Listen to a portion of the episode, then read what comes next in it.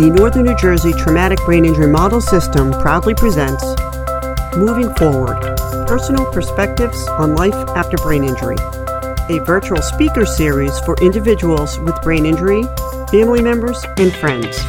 Sponsored by Kessler Foundation and Kessler Institute for Rehabilitation.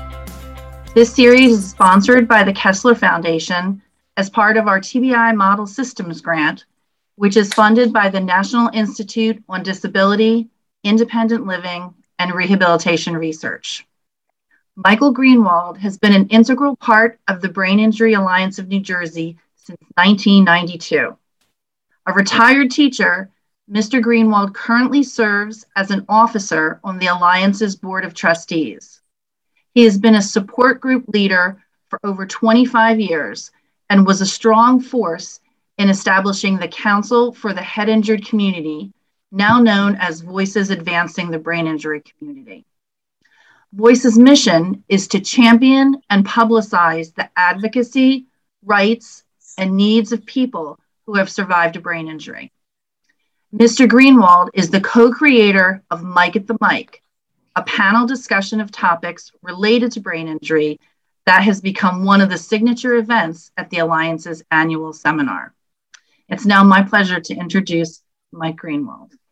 Good afternoon, everybody.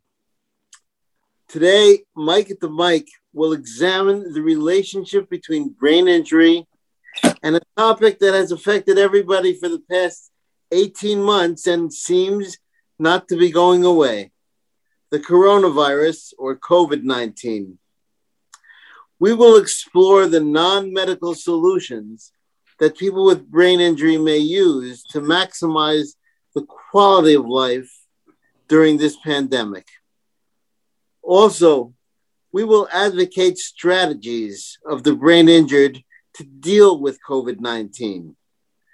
Finally, we will attempt to understand the unique concerns of the brain injured community with regard to COVID 19 virus.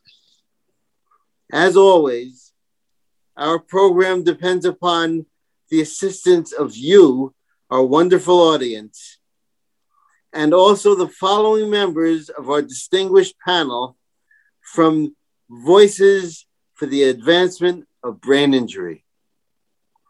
Our first panel member, ladies and gentlemen, is Judy Weinberger.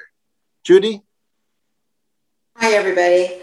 Um, as Mike said, my name is Judy Weinberger. Just a little intro about myself. Um, I am the mother and caregiver of a 34 year old son um, named Gregory, who had an acquired brain injury when he was an infant, and he lives at home with us. Actually, he attends a day program during the day, but is home today because he wasn't feeling well. So, of course, we had to get him a COVID test. So, are now waiting the results of that to see when he can go back to program. Um, I also have worked in the brain injury field for the past 35 years as a case manager, both at Kessler Institute in West Orange and for the Brain Injury Alliance. I worked there for about 15 years. Um, I retired three years ago, and since that time, I continue to facilitate the support group that is run at Kessler once a month. Um, we are now meeting by Zoom, so a plug for the support group. If anyone wants to join us, just get in touch with the Alliance and they can give you my phone number. Um, and at the beginning of this year, the Alliance asked me to work on a five month COVID project where we were providing information and resources about COVID to the brain injury community, which is how I got in touch with Voices and this wonderful group here and Mike asked me to join us today. Our second panel member is Tara Buggy. Tara? Thank you, Mike. Uh, always a pleasure. This terrific group. I am a brain injury survivor. I sustained severe traumatic brain injury in 1997, my senior year of college. I was home for spring break and I was attending another uh, traumatic brain injury benefit, traumatic brain injury survivor benefit. On the way home, very ironically, sustained traumatic brain injury of my own. Uh, a year and a half later, I, after receiving treatment at both U- University Hospital for acute care and Kessler East uh, for re- re- inpatient and outpatient rehabilitation. A year and a half later, I went on to the law school program I was accepted to while I was in a coma.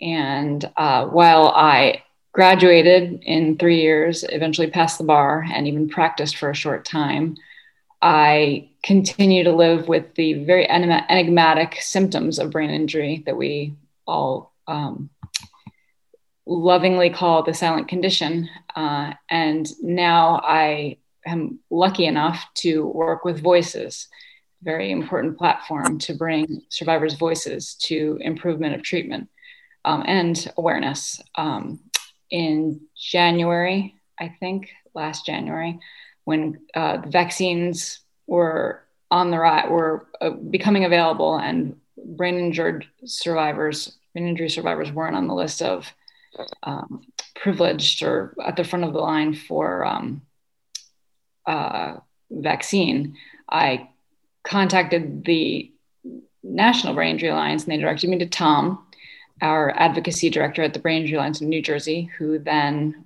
uh, connected me to Judy. And I helped Judy with her work, her five month work, grant work, to bring uh, awareness and information, did research and writing for her. And became involved in Mike and the Mic, and I'm very feel very privileged to do it. So thanks so much, Mike. Thank you so much, Tara. Our final panel member is Rich Simkevich. Rich. Thank you, everyone. Um, I'm Rich Simkevich. Uh, worked as a chiropractor for about 18 or 19 years. Uh, then I had a brain mass. That was uh, about 11 and a half years ago. Um, it recurred a year later, and several surgeries, physical therapy, occupational therapy, speech therapy, cognitive therapy, a bunch of therapies, I guess. Um, I'm here now living with the effects of uh, brain injury. Uh, I'm presently in a support group and a member of uh, Voices Advocating the Brain Injury Community. Um, I exercise at the YMCA a few days a week, and I used to volunteer at the local library, but with COVID, well, things are off for now. That's it. Thank you. Thank you.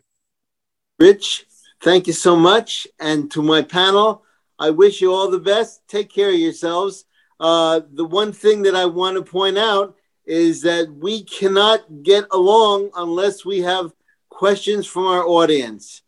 So uh, I will ask the first one, but I hope that's not much more. Uh, let's see. The first question I have, uh, I'll ask Judy.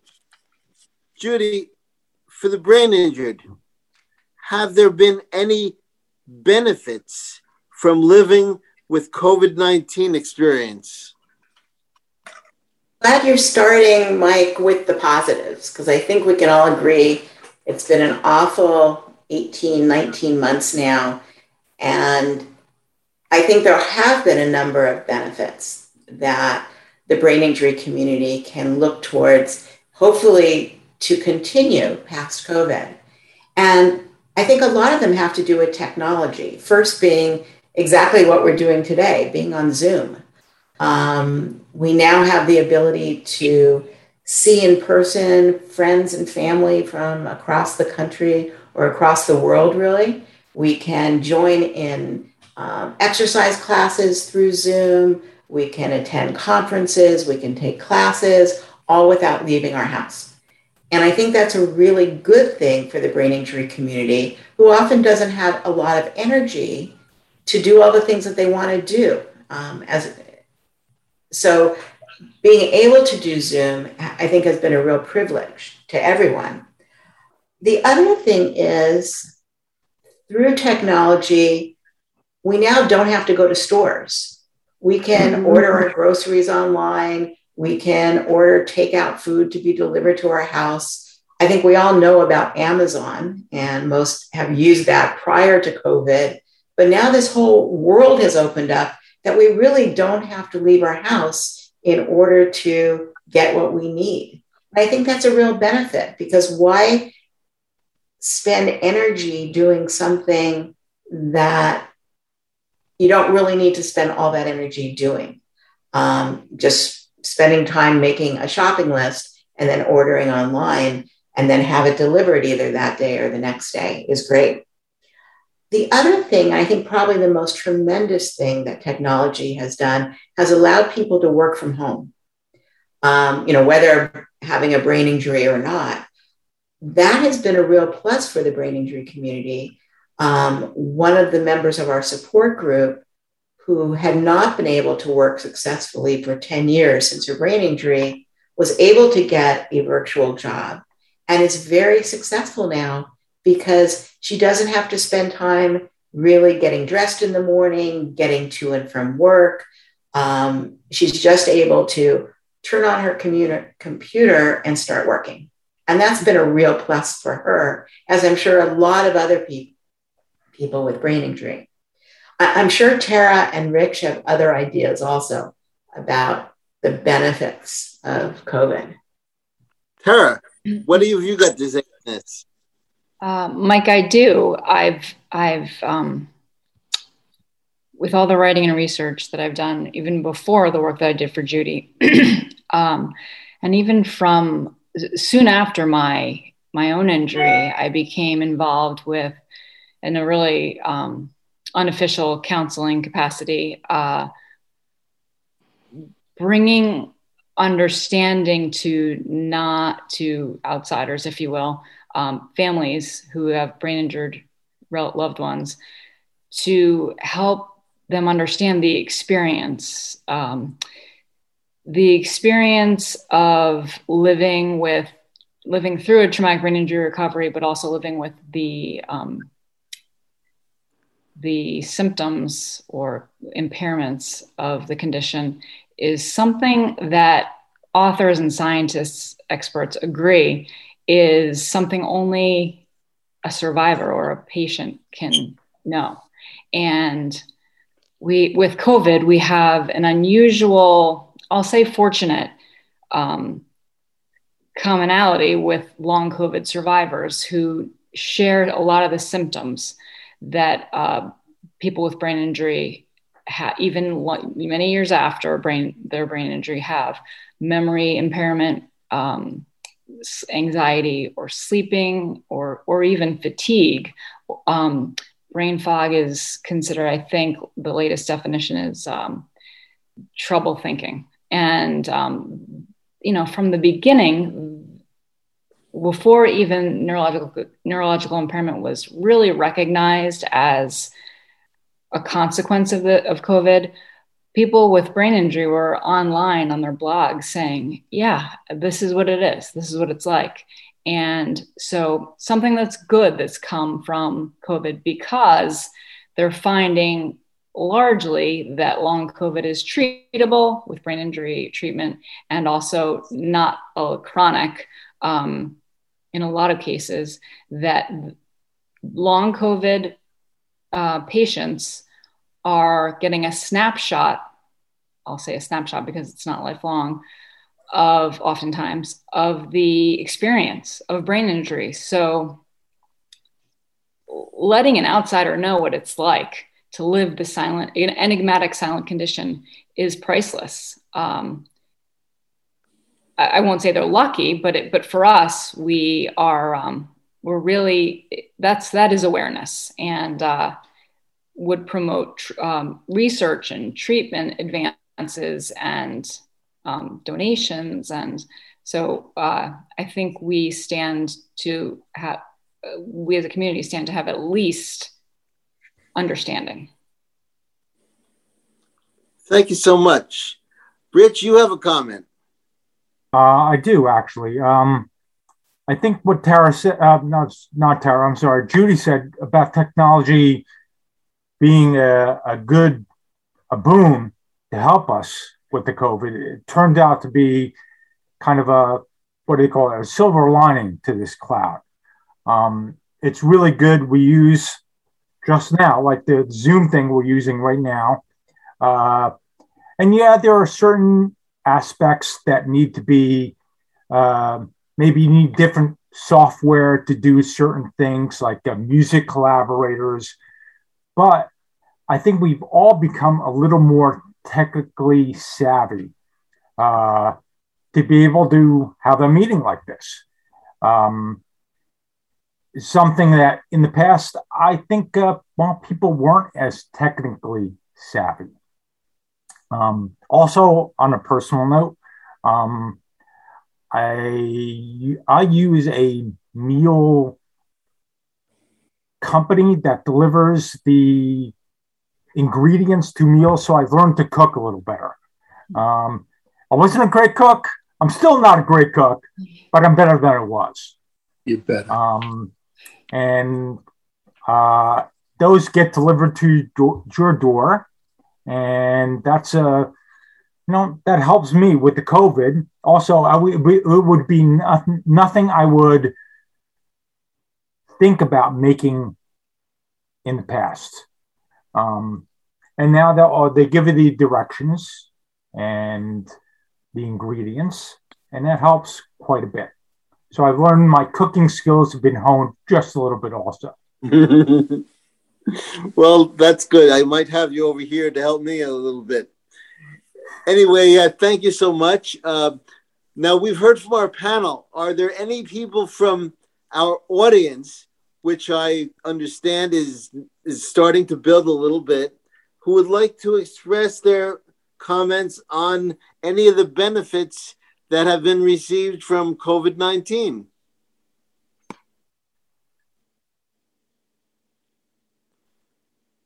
I guess nobody wants to say anything. Mike, we actually had a comment um, as we were starting this discussion from Sandra. Yeah. Uh, Sandra had said she recalled Bill Gates saying something similar many years ago about never having to leave our homes for anything. That was her comment. So I just wanted to let um, uh, everybody on the call know that Sandra had said that. Okay, that's good.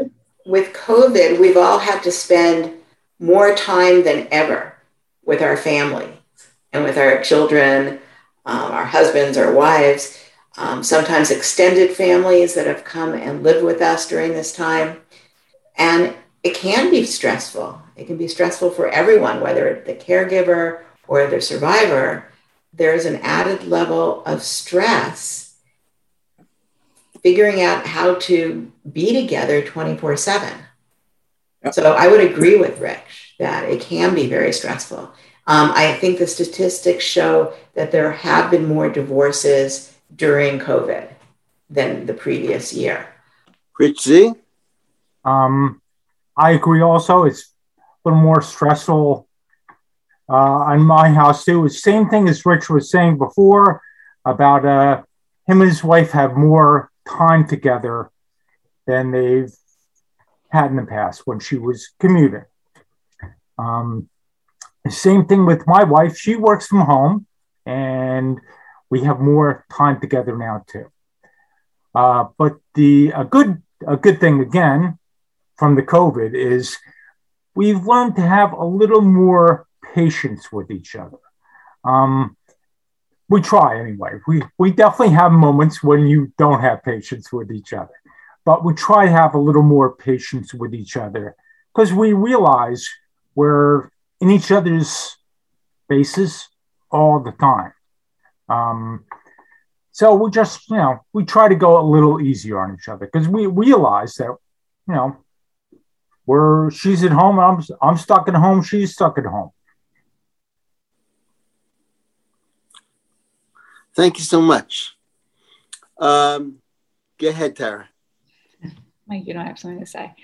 Uh, something that I thought was really interesting and um, great to finally, well, I don't know, mind body, mind body, and my body being your brain. Um, a lot of media or newspaper articles or research has been talking about the connection between things like stress uh, and lack of sleep and chemically what happens to your body uh, the world health organization did a did a 2020 um, survey or uh, put something out. They put out a report that talked about um, pandemic living causing changes. Uh, isolation It was one of the things. Uh, um, the chemicals in your body change. And so, for someone with, say, the precondition of diabetes, um, stress would affect them in a certain way, but this the stress of pandemic living affects someone with brain injury directly at our what um, the Brain Injury Alliance, or the Brain Injury, the BIA USA, um, the, the, national organization called Your Weakest Link. Um, The secondary effect of living in sort of a, safe from COVID is for people with brain injury causing us harm. Um, because our brains are already impaired and the chemical changes that occur as a result of living uh, pandemic, safe pandemic a safe pandemic life is um, causing let's see major stressors uh, represent risk factors for the development and exacerbation and relapse of neurological disorders. Um, so our minds and our minds and brains and bodies are in fact all connected and interdependent. I thought it was very interesting. Zoom is great, but I'd hate to see it become a crutch that stops people from having that human interaction in person with each other. Because there's nothing like, you know, just getting together with a group of people, sitting down over dinner and just having fun. And you lose, I think, some of the spontaneity over Zoom. That Me too. Yes. Tara. you know, something that I've learned through my work with voices, is, Sandra brought up, and is that, and some of the reading I've done, transportation is major. It's a major issue for people with disabilities. And Zoom does solve that. I, I the research last time when we spoke about this topic, uh, Judy and I were agreeing that there's something that you can't attain without the in-person experience between uh, for, for, treatment or even in, in, the specific case of people with brain injury it uh, could be cognitive impairment or something that an in-person or whatever or cue or inability to grab cues or whatever it was that that brain injury you need the um, in-person is what we agreed and then i read uh, research from April that, and it may be a difference between a doctor and a patient. It could very well be, I guess, um, that the survey found overwhelming um, benefits from telemedicine. And transportation was one of the things, and one of the problems that telemedicine solved, but also that the um, that things that tre- all different treatments were possible and maybe from the time that we spoke, it had just gotten people have just gotten better at it. Um, but I, I, think it. I think probably the hybrid is the answer, Siobhan, and um, maybe some patients can't get whatever they need in terms of treatment. Um, those patients, if they do have transportation issues, will be will be of a specific group that may not be as big as the group that exists pre Zoom. Um, but I but I do think the very significant problem of transportation with people with disabilities is solved by Zoom. Um, but I would add that. Even as that, that, makes a lot of sense. Uh, Rich, you got your the floor. Yeah, I, I agree with Siobhan also. I, I, I think a hybrid would be uh, a great option because there's a lot of I forget who said it, but a lot of communication, like over fifty percent, is not verbal. Uh, and I think even though we can see each other with Zoom, there's still a lot in person that we which would be in person that we lose. Um, but it's a great option. Um, like Tara was saying, cuts down on the whole commuting or uh, getting transportation issue, getting somewhere. Um, and uh, I think also, uh, obviously, with the COVID thing, it allows us to reach out to a lot of different people without being so physically next to anyone else and possibly contagious. But there is that face to face issue too. So, I mean, I, I, think it's a good option that uh, we have, but hybrid, I think, is the way to go. That seems to be the way that everybody is leaning right. Tara, how has COVID 19 impacted your ability to get food and prepared meals? I am a mother and of a small child who is not vaccinated and of an older child who is vaccinated and um,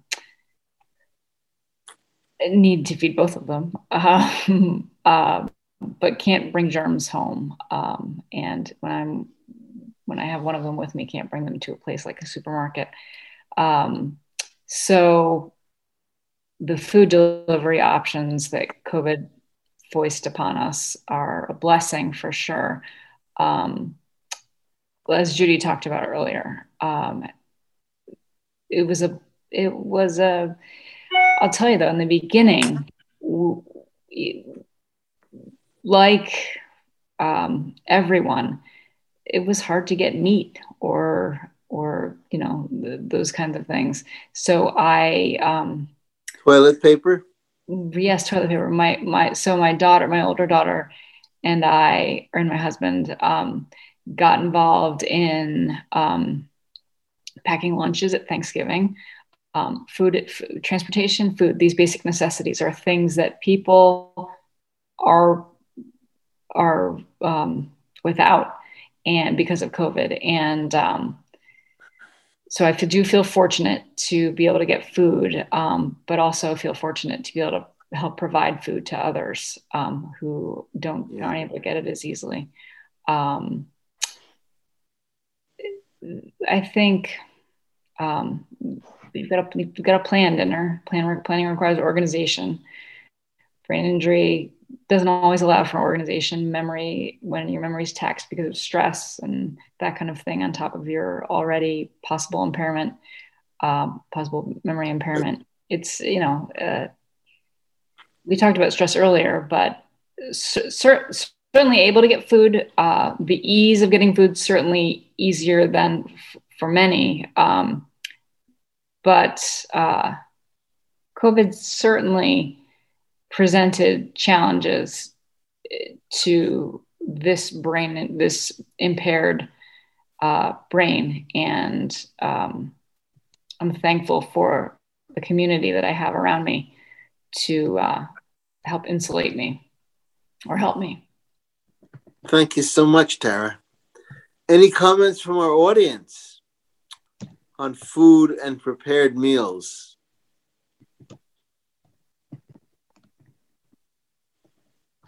Nothing there, huh?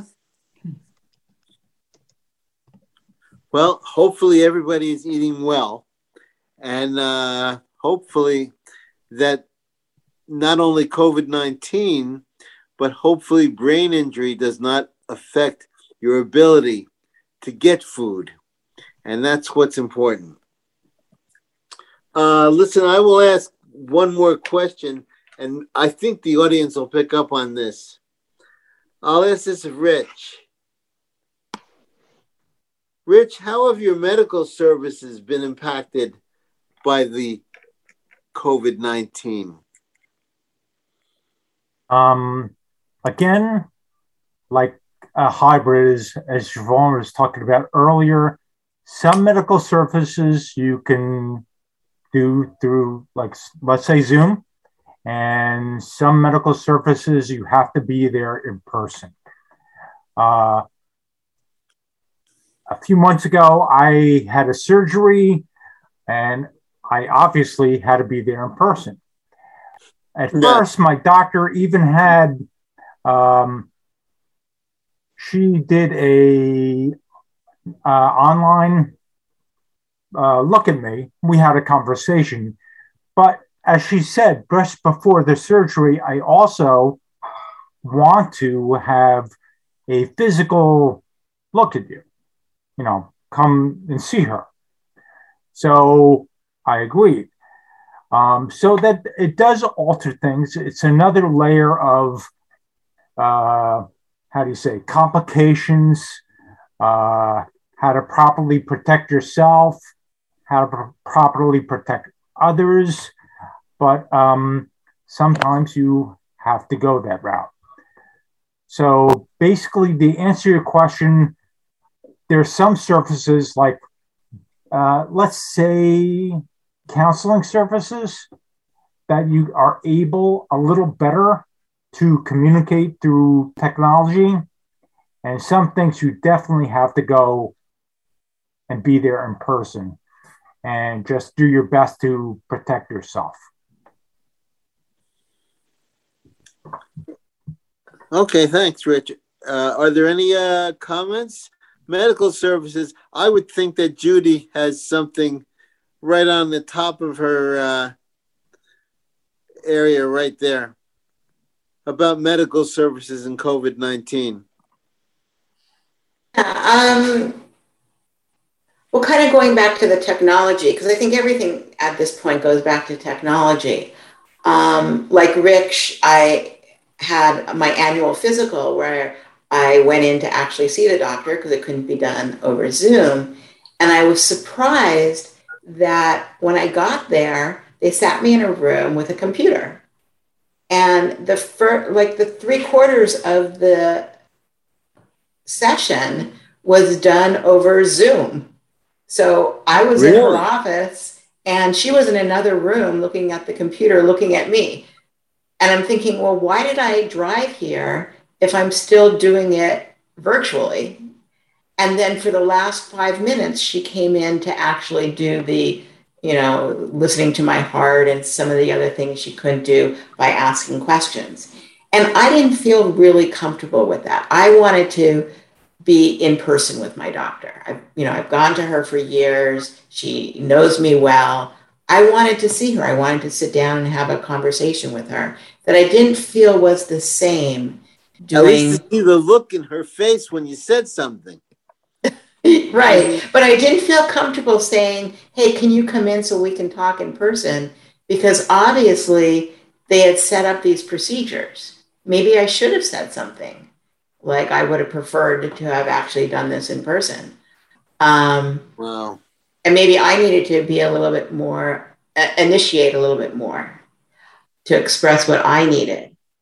But my other thought is um, since I used to work at Kessler and know how difficult it is sometimes for people to get to their therapy appointments, like the outpatient PTOT speech and cog on time, especially if you're using Access Link um, or that access link never shows up and you've missed your session, the ability to be able to now do any of the therapies virtually is a tremendous gain so that you didn't miss that therapy session. So I think that hybrid method that we were talking about before, if that will continue, that is exceptional. I wanted to get back to this earlier um, but we went a different way with the conversation. I think something that's so important and needs to be we need to figure out how to address it if we haven't already i think we may have come, come close um, is getting treatment for covid for getting treatment for your brain injury if you've had covid I remember a long time ago in our in our voices, you know, just annual, weekly or monthly meeting, Rich brought up the topic of, well, what if they just say that that's just your brain injury? And I think Tom referred to something like that earlier.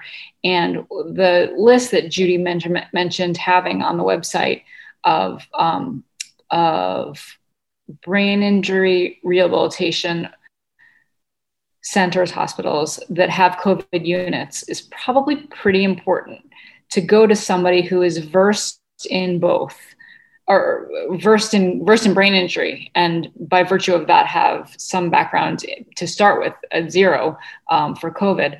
I have i know many people who go to their pc uh, their primary care doctor uh, for treatment of their COVID condition, and um, like, uh, and they say, oh, you know, it'll go away, or oh, don't worry about it, or oh, sort of what we're saying earlier about people that aren't versed in neuro- neurological um, nuances, and I think it's a, I think that's we were talking about it months ago, but I do think it's very important, uh, a very important issue that faces our community as more and more people get the condition, get uh, the virus, and and we've got two massive populations smashing against each other, right, and creating a third. Um, brain injury, traumatic brain injury, was a global epidemic in 2020, the be- beginning of 2020. Right. Uh, yeah, like so a year earlier, and then we layer on top COVID, and then you smash them together. Um, it's a real mess, and I think the resources that the alliance directs people to is uh, is vital. I think for at least for brain injury treatment. Months ago, we talked about uh, transportation in our voices group and some solutions for transportation. And I discovered that Uber was donating, it was right when vaccines came out, Uber was donating rides, free rides to uh, get vaccinated.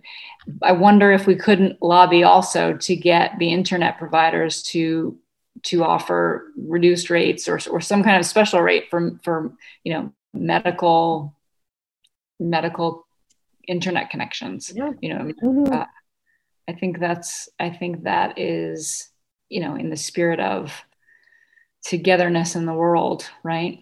Uh, yeah. And cooperation, mm-hmm. which we're not getting a lot of right now.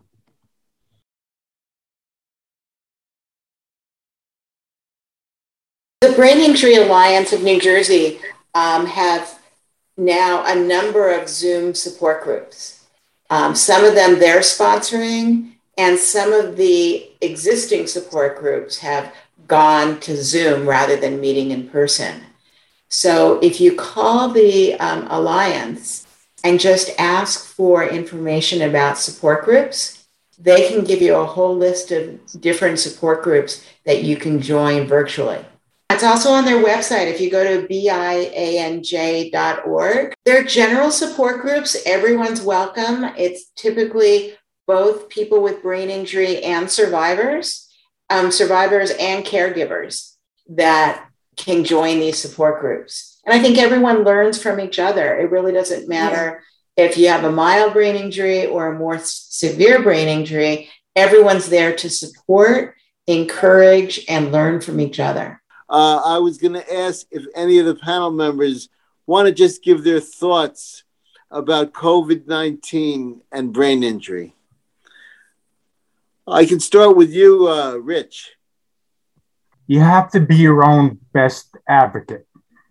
Uh, you really have to pay attention to what is happening to you medically or not. Um, you also have to learn to trust people that are professionals in what they do. And you have to use your judgment to balance what you think is right, what they think is right. And that's the crux of where stuff comes to that balance saying this is good, this is bad. So that, well, that's that's what I'm that's what I'm getting at, basically. I understand. Um, go ahead, Tara. Mike, when you and I sustained our traumatic brain injuries in the 90s, the 90s were considered the decade of the, were called the decade of the brain. It was significant, there was a significant advancement made in neuroscience. And then came the early aughts was uh, the age of neuro- age of neuroscience, I think is what they called it. Um, I think COVID and brain injury in the year 20, 20 years after that is the next, the third chapter, if you will. Uh, we're, we're about, we're continuing to learn and um, I say, keep saying we, and I'm not a scientist. Um, but I but I do believe that survivors have a strong role to play in advancement of treat in treatment advancements and um, the voices, not not the panel, but the voice of the brain injured survivor in representing the experience of brain injury and living with brain injury, um, living with impairments that no one can see. It, it's vital. It's vital, and COVID has has made that all the more clear. I think now that people who didn't have not who aren't the veterans that we are, um, and who aren't the um, aren't the heroes that say Thomas is, having survived both or living with both, um, are learning. So, so maybe we just say long COVID patients are learning what it's like, and um, they're getting a snapshot because they can be treated. We are also treatable, um, and our the treatments are going to get better by virtue of the learning that we're doing through the world's continued uh, education of neuroscience, um, the brain is going to return full full blast as we learn more and more. I believe uh, how how much of a role neurology plays in the experience of COVID nineteen.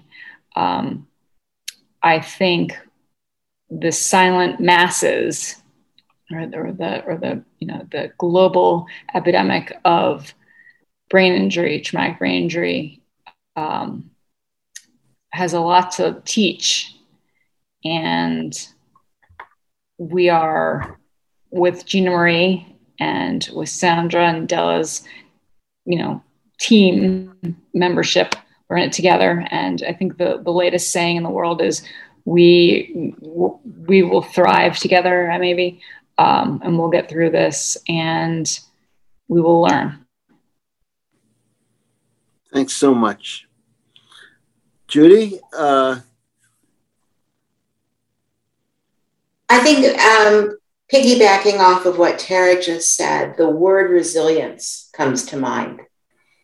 And something that I hear over and over from people who have experienced brain injury is that by virtue of having a brain injury, you develop resilience. You learn how to get by in this world because you have to. And I think caregivers are in the same boat and have developed resilience. And that has served us well in dealing with the pandemic because we already had that inner strength of how to survive on our own and that is what we needed to do to get through these last 18 and 19 months. So I think, in one respect, people with brain injury and caregivers have had it a little bit easier than the general community, who perhaps have had a pretty easy life and didn't need to deal with all of these issues that we've just been discussing for the last hour or so. So I, I think we should all be proud of that ability to have resilience and to use that strength to move forward because we don't know what the future is really going to be. We don't know when this pandemic is going to come to a close, if it's going to actually end, or if the world's going to look a little bit different in six months to a year from now. We just don't know. But we can use our strength that we already have to get through this next period of time. Well said, Thanks so much. Thanks. Listen, before I close out, I wanted to just switch back over to Tom Grady because I know he wanted to to have a couple of announcements uh, as far as uh, joining uh, Chick, uh, joining uh, the uh, sorry the voices for the advancement of the brain injury community. Tom? Uh, thank you, Mike. I I uh, think I touched on this earlier, but I think if anybody's interested in in joining Voices, and if I understand correctly, you have the email addresses of, of people, and anybody who's interested should reach out to you first, and then me. Is that an accurate statement? Correct. You can reach out. They okay. can reach out to me since they have my email address, or through the Brain Injury Alliance um, website. I think it was put in the chat there's lots of ways to um, to get through. So Okay. Well, if, if you want to go the, if anybody here wants to go through the alliance route, it's probably most straightforward to email me directly. And my email address is tgrady at bianj.org. And I'll, I'll write that down, the chat, um, after I speak. But I think, just to reiterate, the value of being involved with voices is really twofold. One, gives people a platform to bring to the table issues they think need to be addressed or things that need to be improved for the benefit of people with brain injury.